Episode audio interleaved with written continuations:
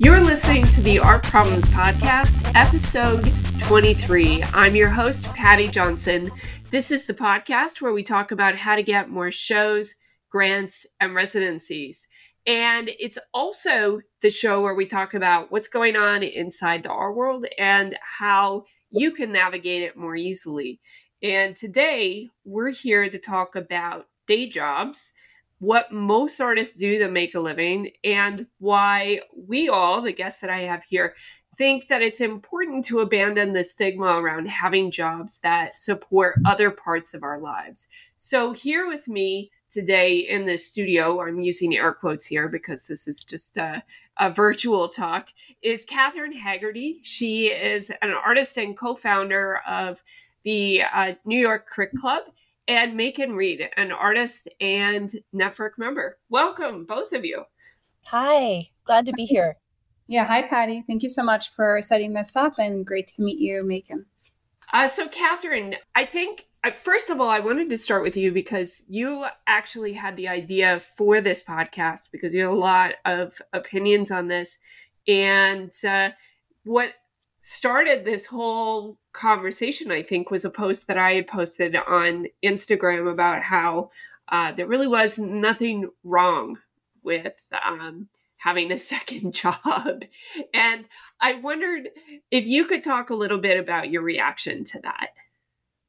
Yeah, thank you. I thought it was a great post, and I love how your posts can demystify and open up conversations like this. So, you know, I'm always like watching them and looking out for them. And the reason I think I have like a pretty visceral response to these sort of conversations is because I think it can allow other people into a world which is just really difficult to survive and sustain. And so it, it, it, it breaks down this sort of um, wall of security or um, this wall of like having everything figured out is talking about these things publicly, whether or not it's an Instagram post or a podcast. And so I'm really interested in this idea. And I know that there are multiple truths and I know that there are multiple realities for other people. Like, and we can get into that and what that means. But the reason I'm particular about language is because language matters, right? So when I teach or mentor or speak about art or anything, I do try to be specific with language. And when you use terms that eliminate 99.9% of other experiences, you are siphoning this idea of what success is into an tiny, tiny pinhole that is not just based on your skill, your intellect, or your ability, but on the environmental proximity that you have been born into, have been married into, or have gotten out of work or hard luck or combination. And so we can't talk about art, people's art, success, galleries, or money if we don't talk about those other variables. And so language like this topic, which is the, the air quotes full time artist, to me is interesting. It's not negative, but I think it's interesting to figure out how we can better discuss what a life is as an artist and one that encompasses many variables, um, not just the one that is about production of the material that is for sale. So I have a lot of opinions, but that's where I'll start. well, I'm just wondering like, when you talk about terms that reduce uh, experience, the experience for 99% of the participants or population or people in our industry, what terms are you talking about specifically? So the, I, I I try to avoid these terms. And by the way, I haven't always, and I don't. I, I just want to say that I'm not perfect, and I'm just trying to um, expand my understanding of things as I progress. But I'm referring to terms like professional. I'm referring to things like, well, that's a little more complicated, but mostly full time. Someone says I'm a full time artist, and so the reason I think that that's a limiting phrase is that that makes it about production and money because then you're basing that language off of the term, which is based off of a career, which is a career that in other markets and in other fields has a system that one can climb by achieving certain standards or getting degrees and putting in work with a logical upward scale. And as Peter Schjeldahl spoke about in a lecture at SVA, I want to say 2009, you can Google it, but it's a great lecture where he talks about how he hates the word career in a lot of ways because it mimics and models something that actually art is a little bit antithetical to. Now, I also want to acknowledge that there are things you can do to improve your career, in air quotes, meaning everyone has different goals and everyone is allowed to hone in their professional skills and practices. I am not against those things. But when you say things like full time, you're talking about a 40 hour work week. And that in itself is sort of absurd because good art can be made in 20 hours a week or 60 and and and by all means not substantial art can be made in 40 hours a week or work that isn't necessarily like um, even your best work. And so it, it makes too tight of a correlation to time invested to worth. And if that were true there'd be a lot more artists out there actually specifically women that would be showing in museums and galleries and selling. I mean if you look at how art sells on the market it's like what 2% women in the auctions? Women have been working quite hard in art forever. And so i don't think you can make these correlations without some kind of accident or incident. Like there's going to be a repercussion. And what happens with language is if it's not used correctly or at least generously with a little bit of gray gray area people start to feel bad. And what I hate about that conversation is that I mentor and, and I'm a critic to thousands of people. And I don't want anyone to feel like they're not good enough because they have to caretake for their parents or they have a baby or they are, have a, you know, they're not able bodied in a way that allows them to just produce paintings or drawings that are going to sell. And I think that that's a really limiting conservative approach. And uh, it doesn't help the dialogue. Yeah, absolutely. Macon, I see you nodding your head. And I think I, I'm going to guess that partially that's because uh, Catherine is covering a lot of topics that you and I have talked about too, specifically yeah. about yeah, time.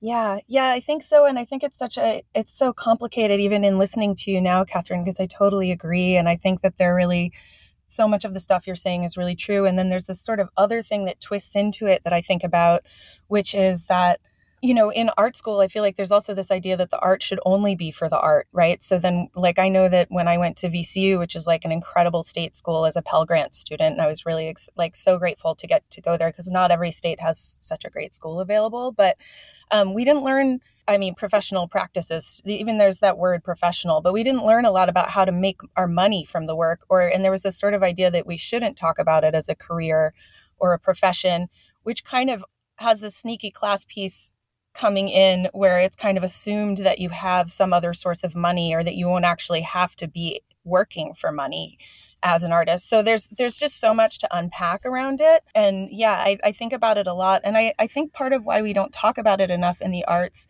i mean for one because the whole economy and like the capital a art world is so complicated and messy on a global level and it, it just gets really hard to talk about. But also on top of that, I think class is different than a lot of other identity markers because it really shifts over time. You know, like somebody can start out in a wealthy family, have something crazy happen, and then end up in a completely different place, or vice versa.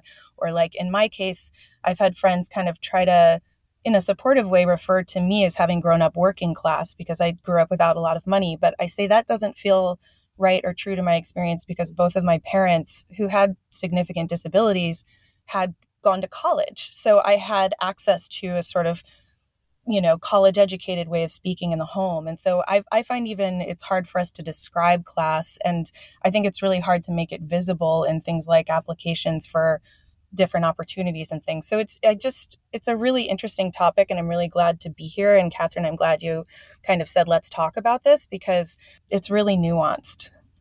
Agreed it's it's so agreed. And, and, can I just jump in on one thing Macon said really well? And yeah, I, please. I went to Rutgers MFA in 2009, 10, and 11, and there was no classes on this topic.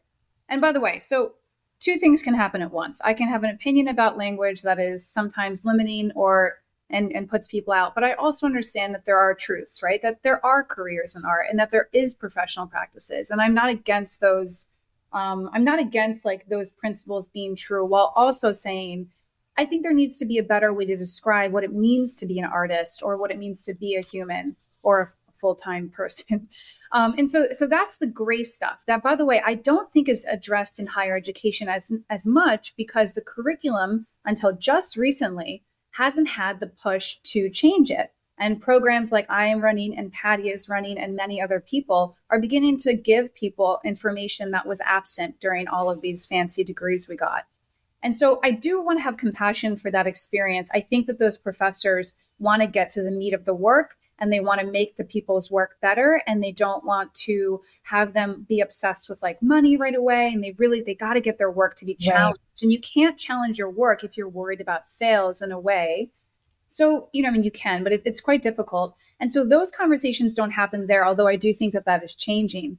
But you know i, I do think you're right. It's about transparency. And i think that not to sound like i know the answer but it's actually quite difficult to be a great educator yeah. a practicing artist and also teach someone about the theoretical frameworks, the art history references, the formal techniques, and say, all right, but look, I know that you're a person, you got to make a living. So, like, let's just focus in on this body of work, which is small. yeah. Like, yeah. You know, work. And I, I just want to be, I try to do that, but I know, and I know other people like Paddy and other, other critics and mentors do too. I try to say, like, I'm going to give you the business on the formal and conceptual and yeah. historical, but then I'm also going to acknowledge that, like, in a perfect world, of course, you'd be making like 90 foot paintings in your barn while sipping coffee and going to yoga class in the morning. but I know that you have two kids and you, yeah. you have a small house. So, like, let's start where we are. And for you to get your work out there, that might mean 16 by 20s. And that's not a failure either. So, two truths in education and in business yeah. and in leadership should be happening at once. And that is the teaching gap that doesn't exist in most institutions and is the reason why programs like ours exist. You know, one of the things that I was thinking about um, as you were talking about the gap that existed is that, like, you know, I think it's tempting, at least for me, to go back and think, like, oh gosh, these guys really failed us. Like, why weren't they doing this when we were when we were in school and like why has it been this way for so many years but i was listening to this podcast this morning while i was doing my run and it was like 99% invisible they were talking about the history of the mm-hmm. kitchen and how mm-hmm. uh, there was a whole movement to remove the kitchen from the home and this was part of a feminist movement and all the rest. And then they talked about the reintegration of the kitchen and how that followed technology. And there was one quote in there that really stuck with me, mm. which was, uh, and I'm paraphrasing, so it won't be perfect, but basically it's the idea that technology, it just creates the demand for more work. So because one of the problems that people had when they had the like the kitchen um, that worked better and was sort of souped up was not just that they could do things faster, but that there was a demand to do things better and to do more of it. So you just ended up with more work. With more and work. I think that's kind of where we are now, where there is a demand. The demand is higher for more labor and higher standards of that labor. And yeah. so you kind of feel like you have to get caught up all the time, which is not a good place to be in. And I think we're also in a, an interesting time with that technology also giving visibility to all sorts of people who didn't have it. And it is sort of switching the power dynamics a little bit too. And so I think something that I just kept thinking about after reading that post is really visibility that I don't I don't have the answers for figuring out the balance of real talk about money world and focusing on making good work in school. Um, but I do really crave people just acknowledging their own class privilege or their own class experience. Like for me, occasionally I've seen artists speak about their class background a little bit, but it rarely comes up in artist talks or things like that. And yeah. I think that it does two things. It makes it so that we can see, like, you know, how much work someone maybe has done and really acknowledge and value that, that we might not that might not get shown in the work. But it also makes it so that people in the audience go oh people like me can potentially have a career you know have an art practice that is significant in their life. Um, i find it hard to even talk about this without now catherine you have me thinking about words like career and professional so I, I think that it, it i just love to see it be um, become more of a visible part of our conversations because it's it's absolutely present and there really is a stigma in talking about it you know um, or it feels like somehow you're breaking a rule if you acknowledge like you know, I didn't come from this background or whatever. And even and when I apply to things, I'm I'm aware that I need to kind of, you know, make up for not having gone to Yale, you know. And in my applications for things. So and I and I didn't even apply to Yale because I remember their application fee was like a hundred something dollars and I was really broke at the time and I was just offended by that idea. So I was like, you know, screw Yale or whatever. And now I go, oh, I didn't understand how much of a gatekeeper of class and privilege and opportunity that that school is for people. So I don't know if I'm if I'm being fully coherent here, but I, I do feel like visibility is just a big part of it, and just even practicing bringing it into the conversation would would start to make some of these shifts around respecting people who have different jobs to support their practice like start to happen. Yeah, I think that's really well put. And I mean, you're right about visibility. I when I do lectures now in the last year, I, I've been doing a lot, and thankfully, I'm I'm very happy to go to schools and talk to students. And it's always like, oh, talk about your work. But I find myself making presentations actually much more about um, the life of an artist and um, the things that I'm doing now because, um, in addition to my art, but I have a slide that's called art math. And I, I basically just show them like what it means to like have a middle school teaching job and what that salary looks like. And then what does it mean to be a bartender for, like I just break down the numbers and then like just what it means to cost to live somewhere. And so this is another part of the conversation is that visibility and transparency is important to a degree. It's also important to understand that success is an elusive noun, which is always defined by the context of its use.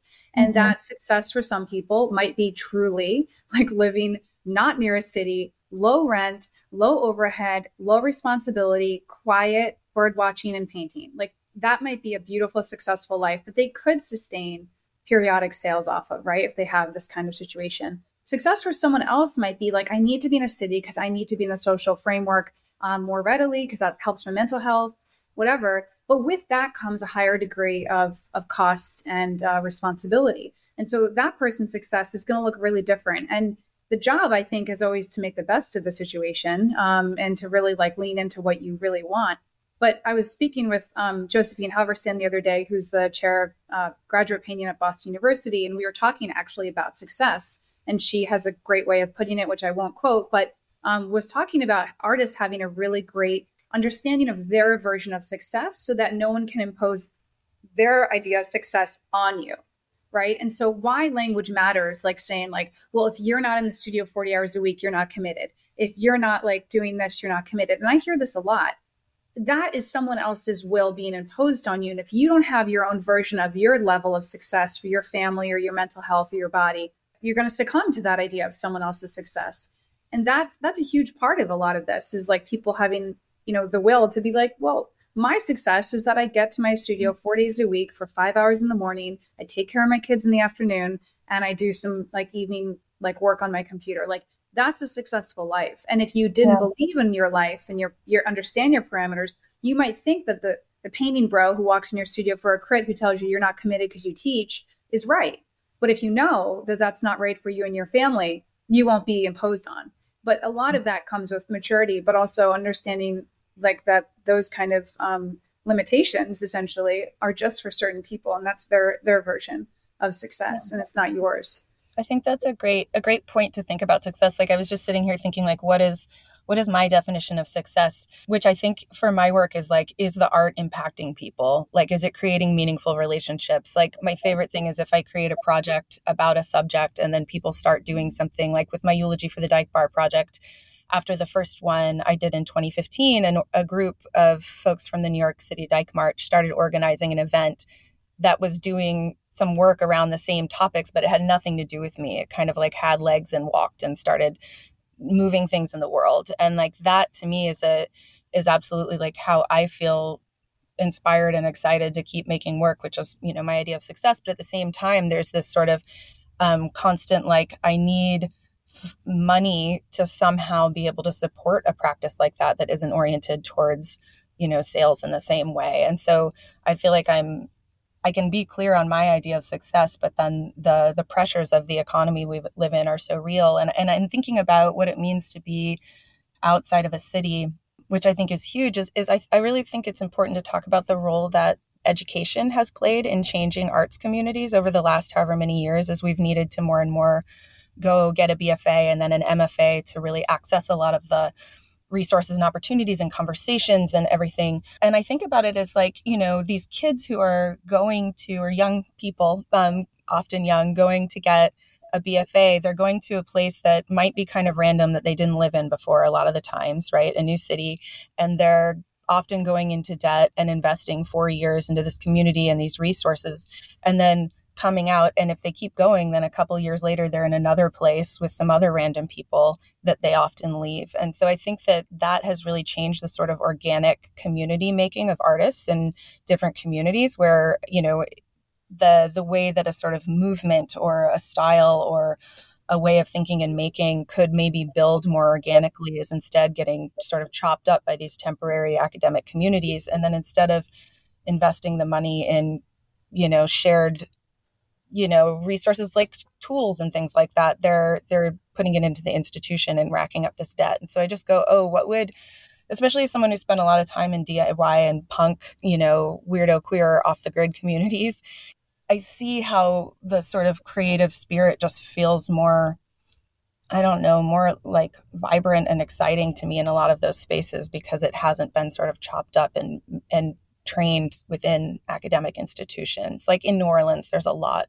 of incredible art and performance and weird stuff happening all the time, but it's not informed by those. And it's because it's sort of really grown roots up from a specific place that it remains. So, and that, that of course ties into access to college and education and, and all of the class stuff that's connected to that before you even get to the day job question. But I, I do think, Macon, that there are there are so many. I think this is also it's about it's about age too. I mean, I don't go back to New Brunswick and hang out, and I talk to like five people from my MFA program, and I definitely don't go back to my undergrad. Um, but th- those are vehicles for like, and I ref- I think of them as like resident, like in a way, it's like a residency. It's like it's like two years at a place to like get a studio and a group of friends that you would never have met, and then you like work from there um, I never feel like concerned about like being like, oh, I have to go back or like that community's lost. It's a transitory position on purpose. And I think there are there do end up being small circles of arts or academic programs that facilitate around university towns and homes. And I think that that will always be true. And mostly that's the faculty that goes back to teach at those schools that want to set up home and have a nice life there. But I think there's an organic amount of uh, small group and large group um, artist collaborations at different capacities all around the country. Um, I just think it happens a little bit after like your 20s and 30s. I think it happens in your 40s when you're like, all right, my husband and I got this place, or my partner and I, and we're gonna like set up a friend group here, and that happens organically or through Paddy's program or, or mine or other programs. Um, so, I mean, I, I understand exactly what you're saying, but I think like if anything, now we do have a position of accessibility with the internet and understanding how to meet up with people. And and that's that that's a huge uh, positive. I mean i i think that there's people that take my classes that live very very far away and um, wouldn't be able to ever come to new york even if it was an option fiscally because of you know just family issues or, or personal things. So i think i think there's a lot of hope for like the possibility of the art post institution it you know it just takes mm. it takes time and time is actually you know money. So that's that's the actual thing i think. Yeah. Maybe i'm being ageist but i do think I agree. Like and, and it's ironic i'm saying this because i bounce around the country more than almost anyone i know compulsively. Um, so you know i've got my fingers in a lot of i'm always all over the place so it's funny for me to be like local. But um, i guess i just mean more like there's an energy in young people that is different than an energy of those of us in our 40s right? In terms of like sort of pushing for radical new shifts and changes. And and a lot of like when I think about movements that have sort of broken out historically that have meant a lot to me you know it's not that those artists didn't go to college um, or access those spaces at all but it didn't feel like academia had as central of a role in dictating how um, how artists you know responded to things happening. Um, and and made new work and pushed things. So it's i don't think it's like a you know school's all bad and and we should all just hang out with the people that we you know live in community with you know wherever. But i do think it's it's something that we kind of take for granted is how these educational institutions are sort of shaping our trajectories and our time especially for people in their 20s so yeah it's just it's something i've thought about a decent amount especially with the with the way that what school you go to seems to really shape opportunities I think that the school you go to shapes opportunities as much as you're willing to shape your opportunities. I really I think that there is some truth to a few schools being like, you know, having a certain proximity to institutions or museums. I, I mean, I'm referring to Yale basically, or maybe a few other schools.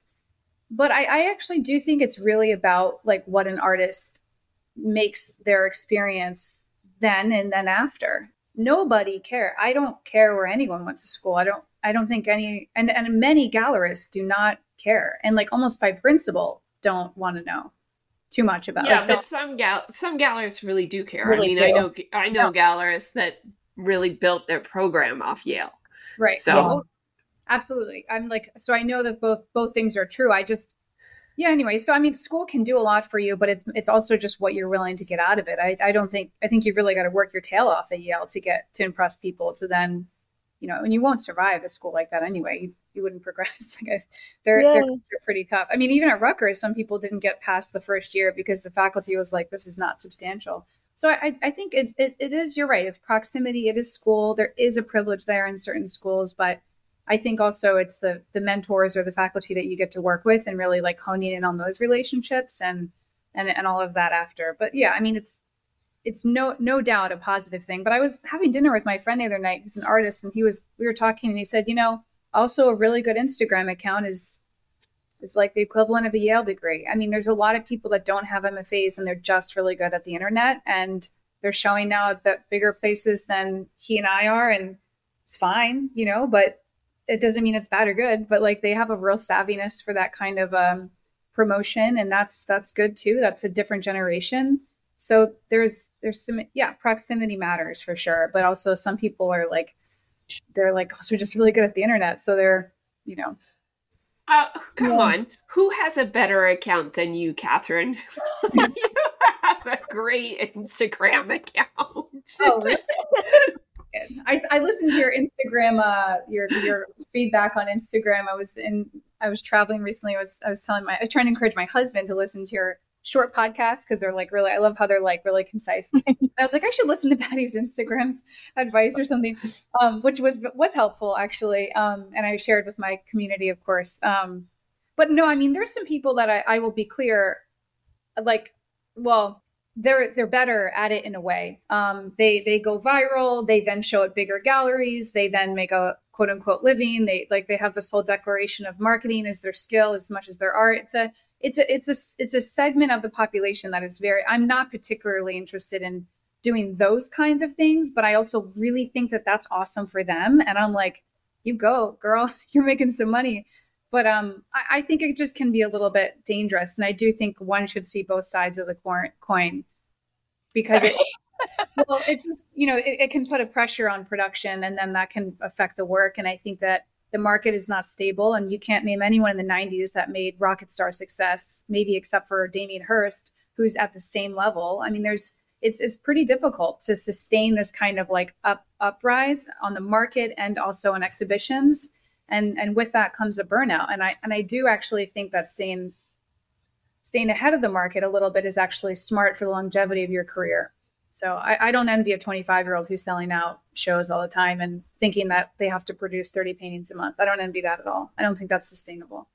But maybe it is and i'll be wrong and that would be fine. But i think that, that that's a dangerous way to like look at this idea of like how to take care of yourself but also how to cultivate culture um, and that will change with time and age for everyone but I'll jump in and say that I do think like I like the okay. So my background is somebody who like only I went to state schools and uh, feel proud of that. I went to community college uh, at Great Community College in California, and then I graduated from VCU in Richmond, and then I went to UIC in Chicago with the full fellowship that they offered, which is like so. I'm really lucky that I was able to like access these things.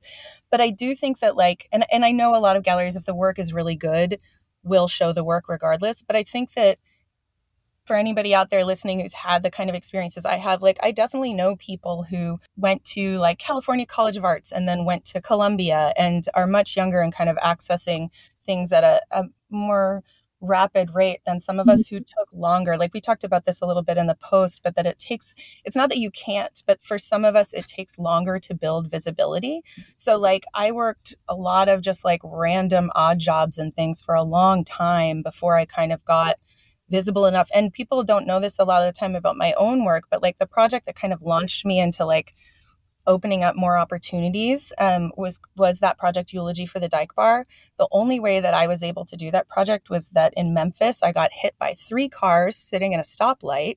Um, like I wasn't even driving, and the woman who hit me wasn't insured. So after all my twenty thousand medical bills and all this stuff, I got eight thousand dollars, and that was like what I used to kind of float me through four years of residencies, like just as my baseline, and then adding more working and kind of keeping myself afloat.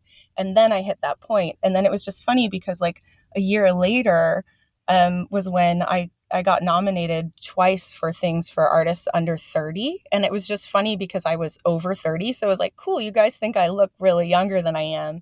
But I had to turn them down and be like, I can't, but here are these other students I know who are amazing and i think they're really good artists and i really support them and they're younger and they've gone to these like fancier private schools and you know and they they got some of those fellowships. So it's just to say that like i think sometimes it's not that it's everything but i think for some people it really does affect like how long it takes to build up a build up a visibility and then ageism and gender stuff come into that too you know as we get older. So you know, I think it's both and like, you know, screw you don't, I'm like very much a believer you don't have to go to Columbia or Yale, but I know that I had to work like double, triple time. And because of that, I don't, I didn't have time for having kids, um, having a partner, like moving around all the time. You know, it's, I'm, I'm happy with where I am, but it did affect things and it was hard. And I think that doesn't get seen sometimes. Um, well, and I think this is something that we were sort of, we've been talking about in this podcast and on that, on that uh, Instagram post as well, that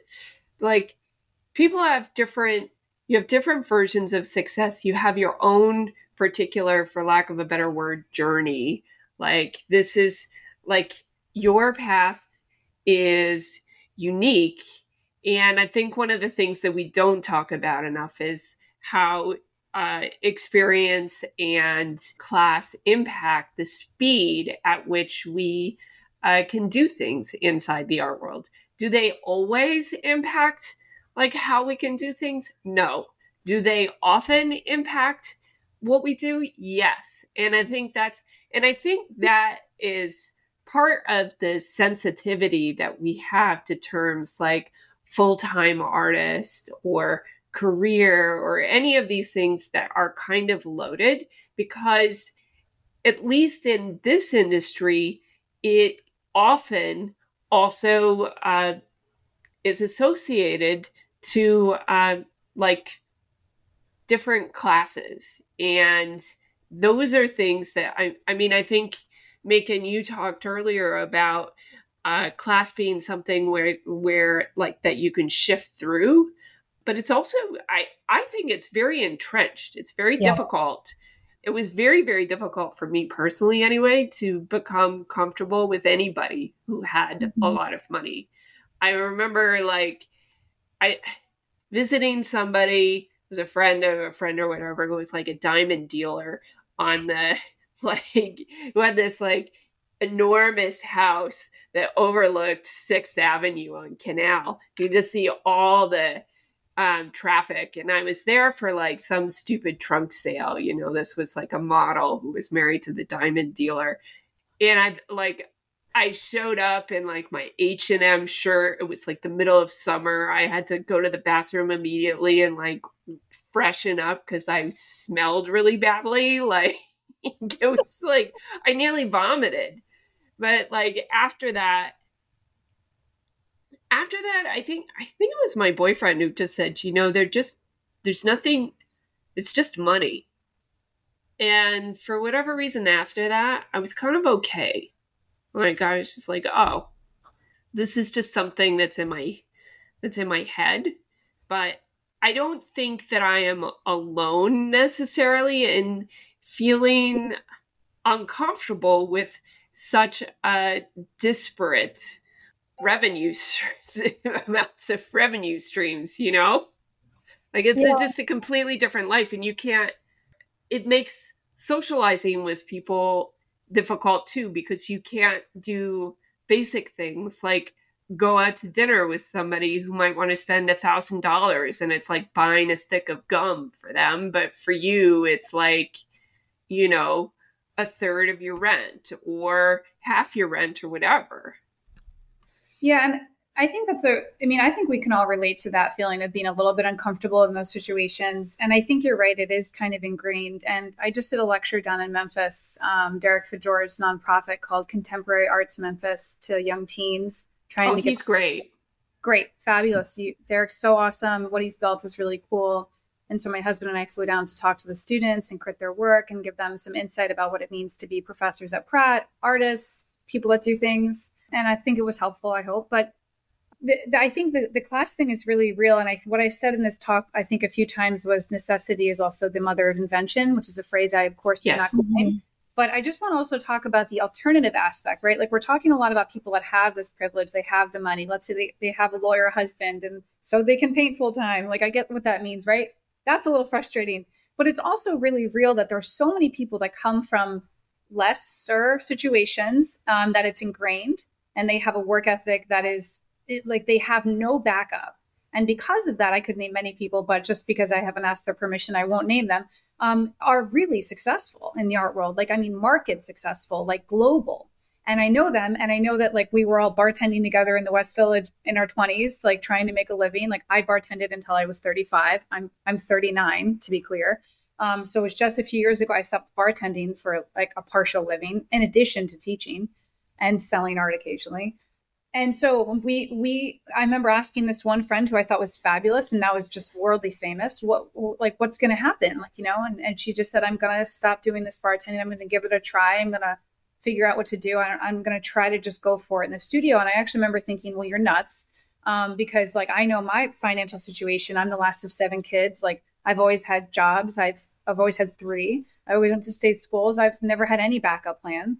And I thought, well, that's crazy. And so there's an there's an alternative thing that can happen too when someone actually doesn't come from anything that they are like so determined that they have to make their Instagram a marketing success, or they have to put in 20 hours a day and like they somehow get this lucky magical break to get this dealer in the Hamptons who starts their career, like the example.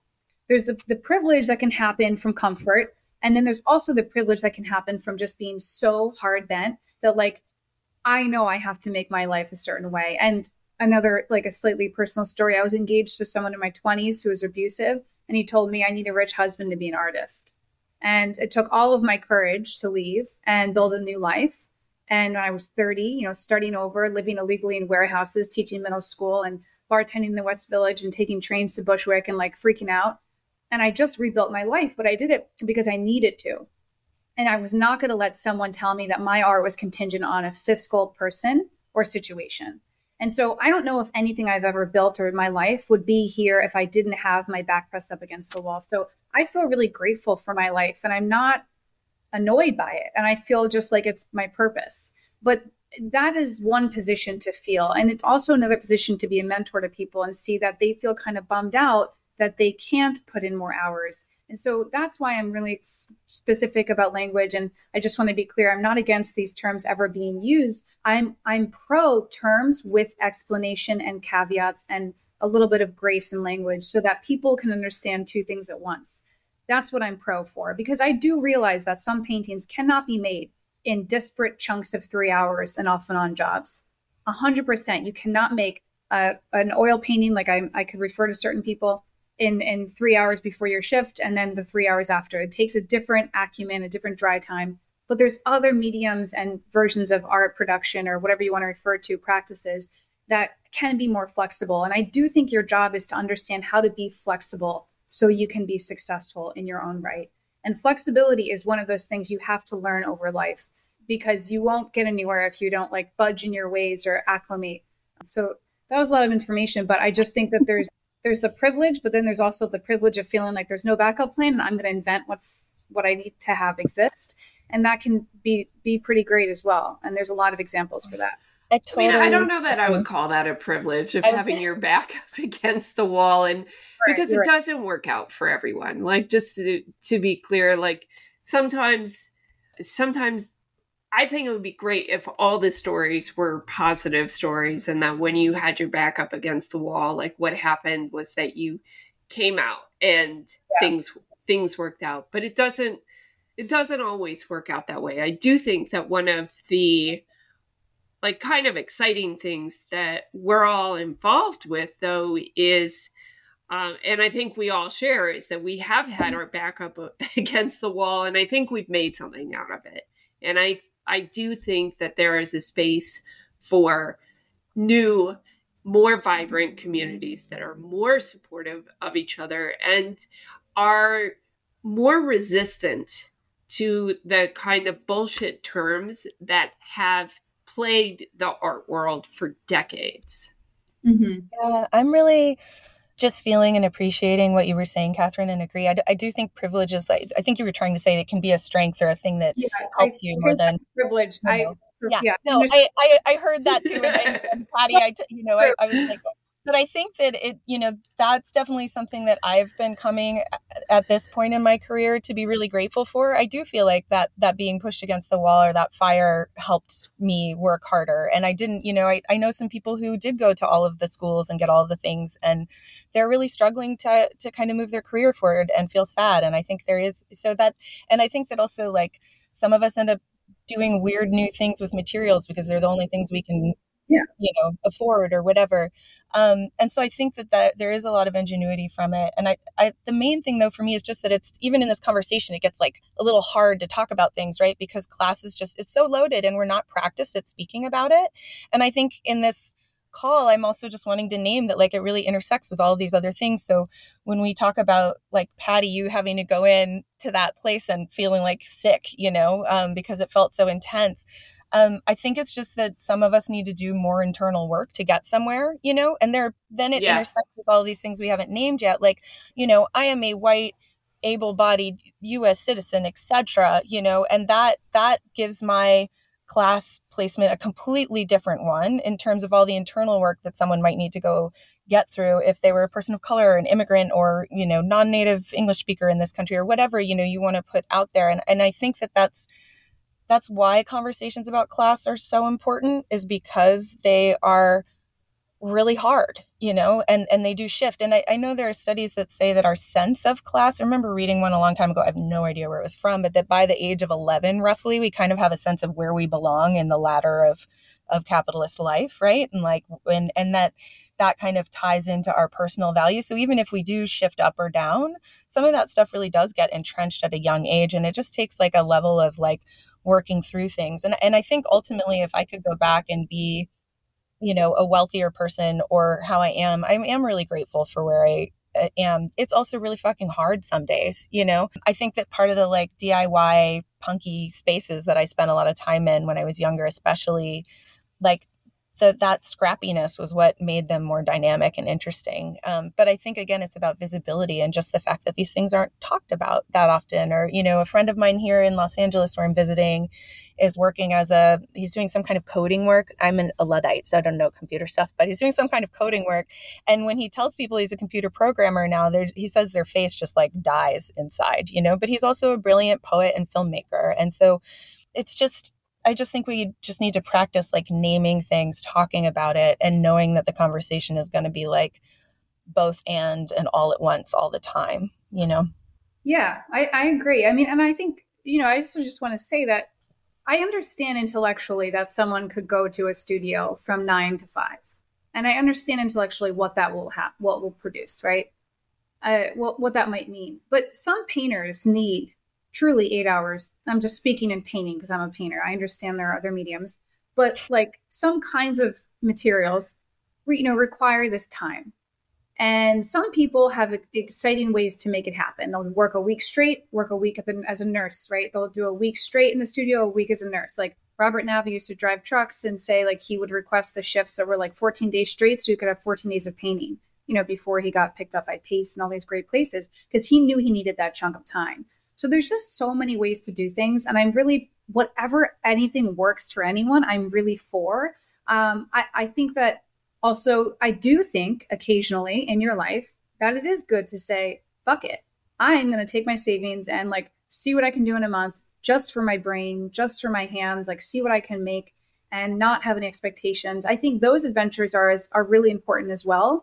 And I think you can't have it all at the same time. And so I sometimes fall victim to that because I'm an ambitious person and I want a lot, but I'm also responsible for myself and my husband and my family. And I have to take care of things, but I also like what I do. But then sometimes I'm like, what could I do if I just did nothing but make paintings for a year? And I think that there might be like sabbaticals or like personal gifts to yourself where you're like, all right, three months of like none other things, right? I'm just trying to say that I think it's good to sometimes take a chance if you are able to and take a month of like just trying to make your work with no other things in your brain if you have that privilege. But if you don't, so, make the best of it and like welcome to how everyone is operating basically. So I'm curious about your both of your opinions on this. Do you think it would be of any benefit to um, artists if they were to think about, okay, like I'm going to take a chunk of money, a chunk of my savings, and just spend this month just making art. If they were to say, this is a business decision, like, is there any benefit of saying that versus uh, this is just some time I'm spending in my studio? So, yes, and I'll just jump in right away because the term business indicates that it's going to be money. Money is the reward. Yeah. It's an ROI, right? Return on investment. You can't think about art as an ROI in terms of fiscal. You have to think about art, and I'm sorry, I'm, I'm being declarative, but in business, you can talk about an ROI, return on investment. I'm going to put in a bunch of money to my team and I'm going to make sure they're well equipped so that we can better work next year. I'm going to give my team a week of paid time off so that they are better to work next month, right? These are things you can do that um, are about wellness or about your brain and about morale. And in the studio of an artist, I think it is important to take occasionally, if you can do it, totally air quotes here, a week, even just two weeks. Um, if you can do a half year, bless you, do it. But not because it will get you more fiscal gain, but because it might help you just clean out the cobwebs, understand what's important to you, be alone, be okay with being alone. But if you start to think of it as this ROI, return on investment fiscally, then you're going to come into a lot of anxiety and worry about what that will do. And I'm not saying that you won't concern yourself with money during that time. I'm just saying it's a good mental practice, just like a business owner should say, Hey, I'm going to give you a paid time off for two weeks because you deserve it. And when you come back, I know you're going to be excited and ready to work, and we're all going to improve from that. So we can't think about like this idea of like, is it a good business idea without the holistic conversation about what a good business idea is? because I think it's about the whole person. And I might need three weeks of just like looking at the sand and making two drawings. And that might make a year's worth of work that is infinitely better that I couldn't have gotten if I didn't give myself hours of looking at the sand and making two drawings. So as long as you can s- separate the fiscal responsibility from those adventures, uh, if you can, if you have that luck, then I'd say go for it if you can. Yeah, the reason I was asking about this is that I I sometimes find that or I often find that one of the things that we don't value enough as uh, like creative individuals is the cost of our time. And so if we're able to say like this is how much this time costs, it's helpful. But I also feel like like you're saying, Catherine, like if you start thinking about this as a return on investment, it gets too depressing you know yeah. like because it doesn't have the same kind of return as a regular business so uh, but by the same time it, by the same token i think it's really important that we're at least taking steps to take care of ourselves and yeah. understand that our time is valuable and be able to put a price tag on it i yeah. think that's yeah I, I totally agree like the the few times, well, there was one show I can think of um, where I was really focused on like, I need to start selling things and making things, thinking about that. And it was just like, it really did take something with that being like such a part of the drive. It, it took something out of the spirit of making it for me, you know, like, and, and I think that if you get super in that way. It can be bad for the work and and bad for the uh, sort of like authentic really like i really i've always said i want to be a good person before i'm a good artist. It like sounds kind of dumb but like i do and i don't want my relationships to start feeling super transactional you know? But at the same time i will say that like starting to think of myself as some kind of a business has been really empowering and good for me in the last while because i've started to go my time is valuable because yeah. I started to burn out, you know. I was so yeah. tired all the time and I I was kind of dead inside and I was like, well, what is dead inside going to offer any audience or like, you know, especially as someone who like works with people, like I need to feel really like my heart is in what I'm doing. So I have started to make that shift. It's a hard one and and there's this coach that like financial coach person who's a real oddball in a great way named Bear Hébert. And they're someone I know out of New Orleans and they do this thing called marketing for weirdos that I did. Um, and I loved it because they just kind of leaned into the fact that like um, businesses or like, you know, uh, these sort of basically making money and, and working in exchange in the ways that we do, they don't have to be part of a capitalist mindset. Like they work to kind of break down selling things and um, that sort of exchange of money and resources from having to necessarily be within a certain framework. And it was a subtle shift in their marketing class, but it did help me understand that I can kind of think of myself as someone who's a, a business, but shift what business means, similar to the term of success, you know. Um, and to you know if i'm going to get on instagram and try to connect with people i never wanted to do it because i felt like i needed to perform something.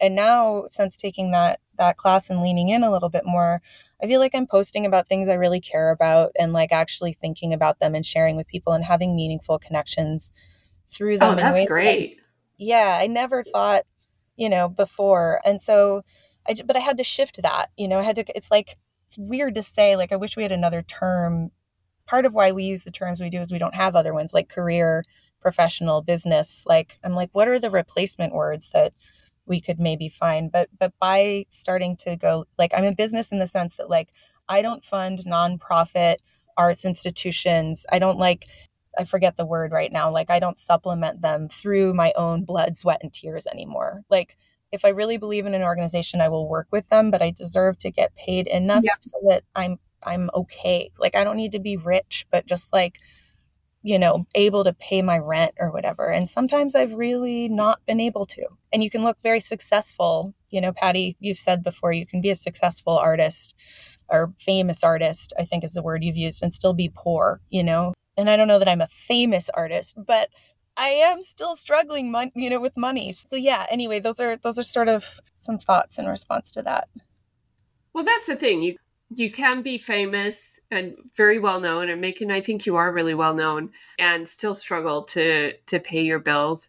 And uh, i think that's one of the things that is i mean i don't want to say it's totally unique to the art world but it's one of the few industries where you can have that level of visibility and still really be struggling. And so i i you know i think all this stuff is is really important to be talking about. Now, I want to sort of wrap things up as we approach the hour. Um, Catherine, did you have anything else that you wanted to add before uh, we close up? Oh man. well, I, you know, I just, I, I really feel like uh, kind of like a protective mama bear at this point to so many people, and I feel like but I also to myself and Macon, I really like what you said. I mean, I think for years I just like volunteered my time and effort and intellect and did everything. And I was like, it's how you should be gener- generous. And I think you should be generous, but I also think it's, it's again, it's a really, it's a, it's a pretty specific position to be in to be able to donate all of your time and not ask for something. And I think the conversation around money and saying like, I'm worth something.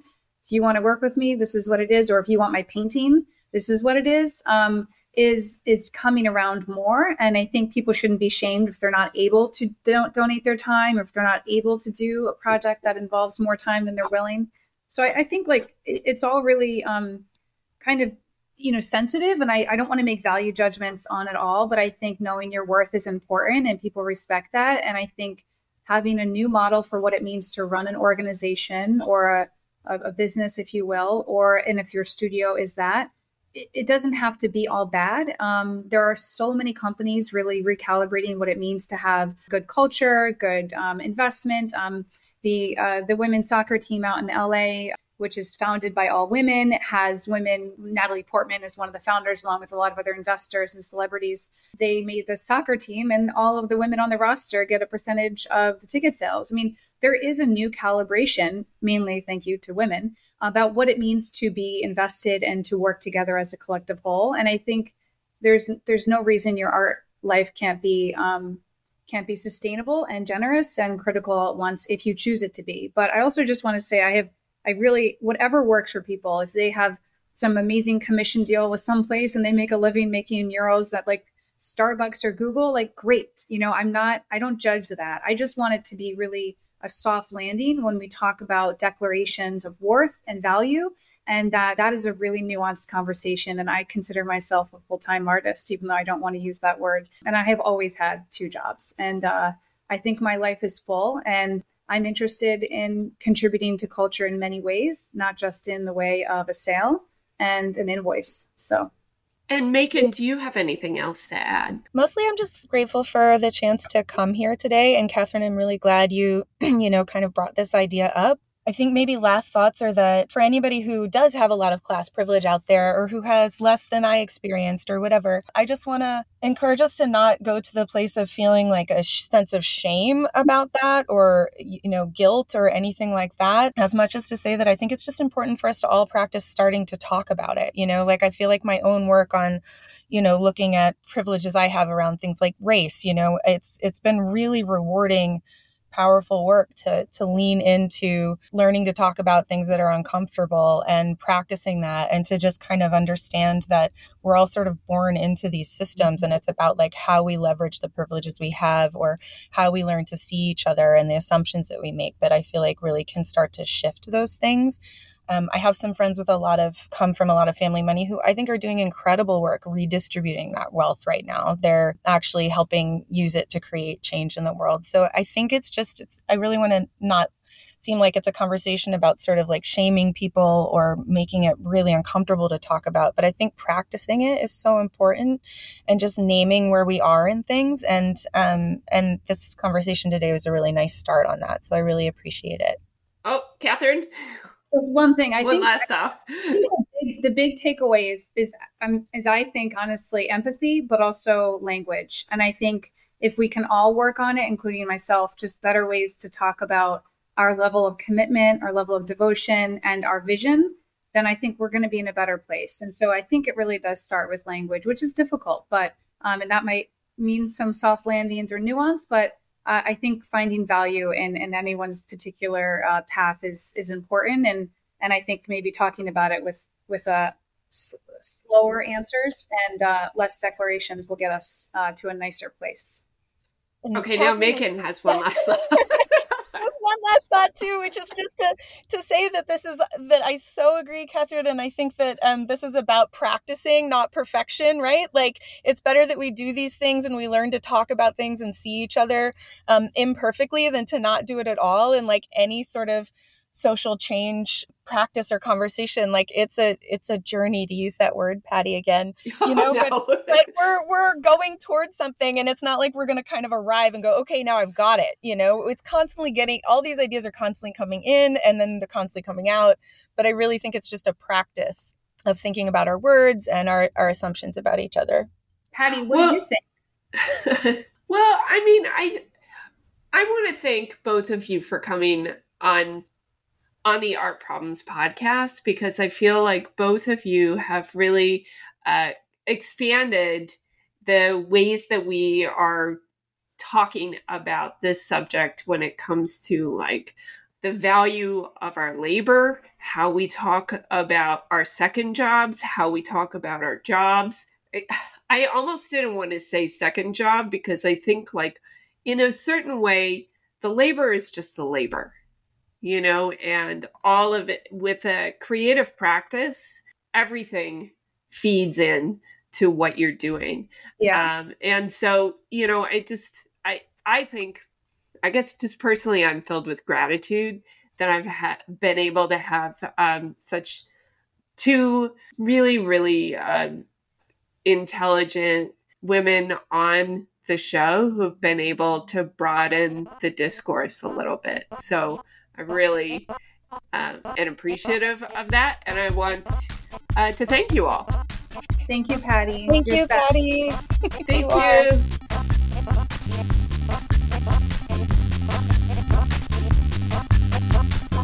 Thank you for listening. If you like the show, please leave a review and share it with a friend. It really helps get that valuable information out to more artists just like you. You can find all of the names and the links that we reference in this conversation at vvrkshop.art slash podcast.